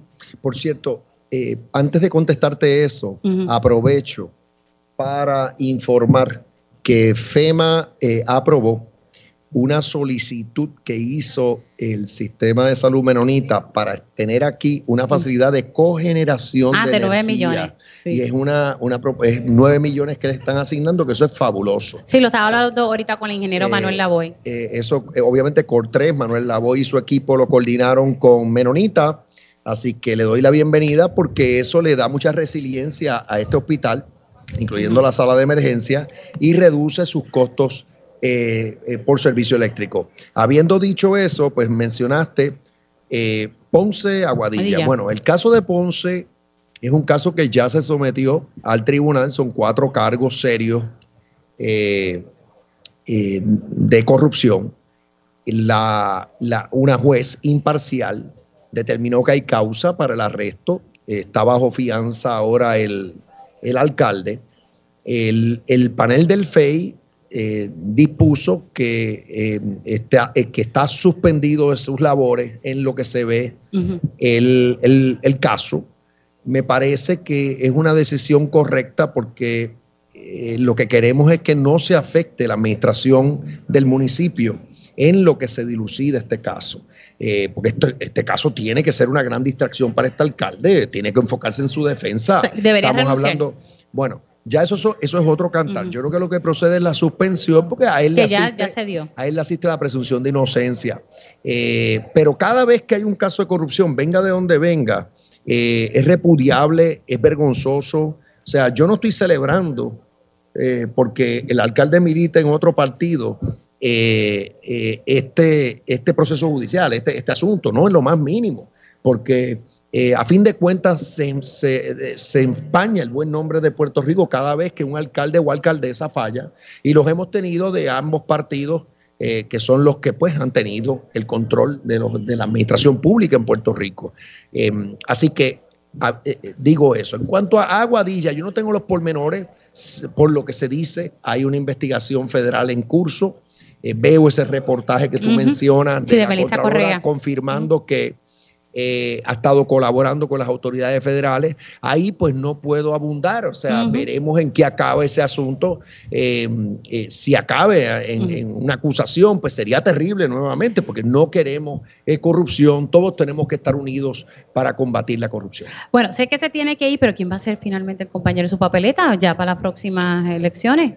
Bueno, eh, hay eh, tres nombres han salido a relucir últimamente. Estamos hablando del senador William Villafañe, el representante José Quiquito Meléndez y por otro lado el que dirige la, oficina del gobierno de Puerto Rico, PRAFA, en Washington, Luis Daniel Dávila. Eh, los tres son buenos estadistas. Pero ¿cuál pudiese acompañarle a usted que usted lo seleccione? ¿O lo va a dejar ahí? yo no estoy endosando en este momento, no descarto algún día endosar a alguien. Yo quiero primero ver si se materializan estas candidaturas. Pero pudiese tal vez eh, correr sin tener que estar endosando a alguien para la comisaría residente. Eso es correcto. O sea, yo no tendría que endosar, particularmente si son buenos estadistas y tienen la capacidad para hacer el trabajo, eh, no necesariamente tengo que endosar. Si yo veo que eh, en, su momento uno de estas personas, pues, formaliza su candidatura, o vamos a decir que dos personas formalizan su, la candidatura y yo entiendo que uno es sustancialmente mejor que el otro, puedo endosar, pero no necesariamente lo voy a hacer.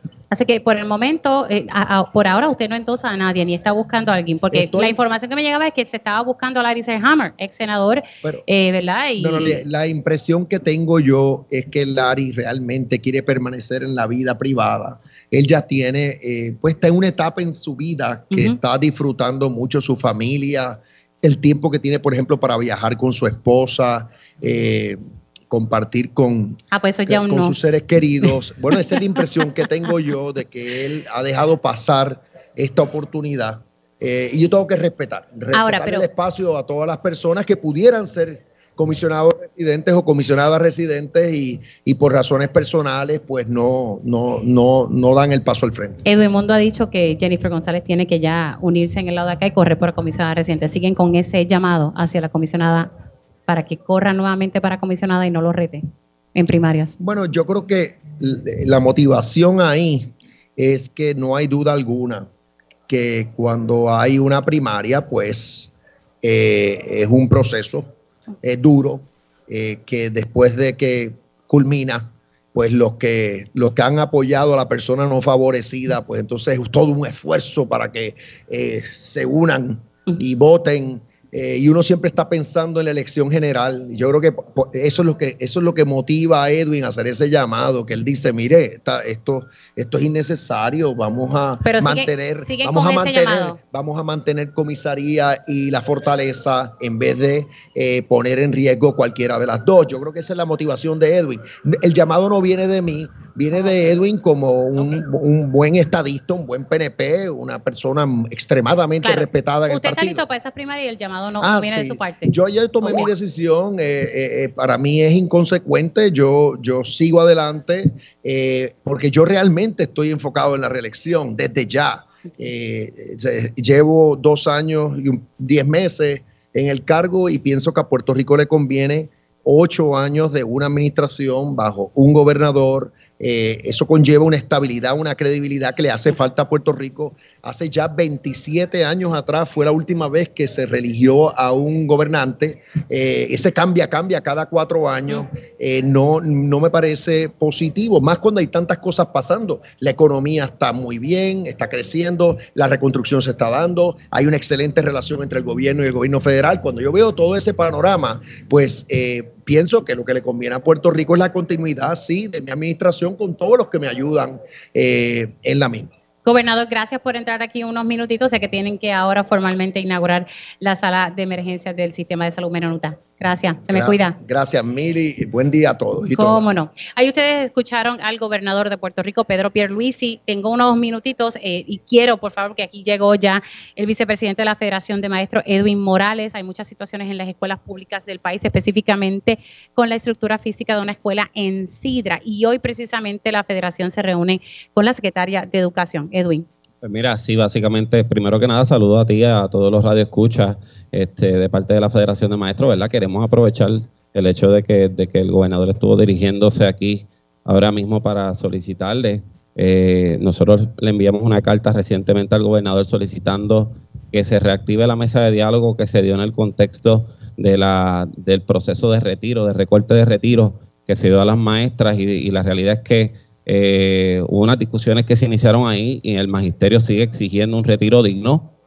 Este, actualmente tenemos la situación de maestras que tienen una maestra con metástasis este, cerebral de cáncer que no se puede jubilar por incapacidad porque solo eliminó el plan de ajuste y estamos ¿verdad? solicitándole al gobernador que, que reactivemos esa mesa de diálogo para buscar una solución a estas maestras que han sufrido unos recortes graves en las, en las pensiones producto de este plan de ajuste draconiano hacia los trabajadores y los demás sectores, así que esperamos respuestas de fortaleza. Y continuando, ¿verdad? Con un asunto que está relacionado, eh, tenemos una denuncia, ¿verdad?, sobre una escuela que está eh, desgraciadamente en condiciones deplorables, que es la escuela Elsa Martínez, antigua segunda unidad Certenejas en Sidra, donde la comunidad, ¿verdad?, tuvo que salir a la calle a exigir lo que se supone que sea la norma en las escuelas de Puerto Rico, que nuestras escuelas estén en condiciones para poder operar. Son muchas promesas que le han hecho a esta escuela. Actualmente esta escuela tiene la escuela la cancha que no puede utilizarse eh, porque los ingenieros han dicho que tiene peligro de colapso. Eh, las facilidades están repletas de, de, hongos, están repletas de, de, monos, se pinta desde el huracán María y ciertamente esto llegó hasta el límite eh, donde pues toda la comunidad tuvo que salir a exigir lo que se supone que sea la norma y máxime contando con un presupuesto tan amplio como el que cuenta el Departamento de Educación. Se han dado promesas, han ido ahí a decir que está en proceso de subasta, no obstante, la cosa está insostenible, por eso se tiraron en la calle. Y nosotros estamos solidarios con esa escuela y vamos a estar llevando el asunto a la Secretaria de Educación, entre otras cosas que tenemos en el día de hoy. Así que ustedes van a estar hablando con ella sobre la situación de muchas escuelas cuya infraestructura no está en condiciones y, también eh, que otros temas tocarán con ella antes pues de, Pues mira, básicamente vamos a tocar el tema de, de carrera magisterial. Actualmente eh, pues eh, si bien se aprobó esa ley, se supone que los primeros desembolsos correspondientes a las activaciones de los maestros en carrera no se ha hecho, lo cual está implica que, queremos respuesta. Actualmente el gobierno está en cumplimiento con esa propia ley que se aprobó en, hace un año atrás, el asunto de, de los pagos adeudados a las personas que completaron la carrera del 2014 a 2015. Vamos a estar atendiendo este, múltiples asuntos ¿verdad? Que, que nos afectan en el día a día en las escuelas y, ciertamente eh, pues queremos también que se nos dé darle seguimiento al proceso de reestructuración y el de el de el proceso de verdad de, reacondicionamiento de nuestras escuelas y de construcción que sabemos que está un poco atrasado pero ya tenemos conocimiento de que, de que han ido avanzando en algunos lugares. Así que eso es lo que esperamos hoy eh, haciendo puntualizando sobre los aspectos que mencionamos al inicio de esta intervención que es el asunto de retiro el asunto de carrera y otros elementos y nada, estamos por ahí. Gracias Edwin por estar aquí eh, con nosotros y vamos a ver ¿verdad? en qué trasciende todo eso. Precisamente ese tema sobre la escuela en Sidra lo voy a estar tocando hoy en, día a día en Telemundo. Me parece que estos temas son sumamente importantes porque ese es el ambiente, el entorno de nuestros estudiantes que debe ser uno ¿verdad? Eh, agradable para poder estudiar. Así que ustedes escucharon ahí al vicepresidente de la Federación de Maestros, Edwin Morales. Nosotros hacemos una pausa y al regreso tiempo igual. Esto es Radio Isla 1320, celebrando la Navidad en grande.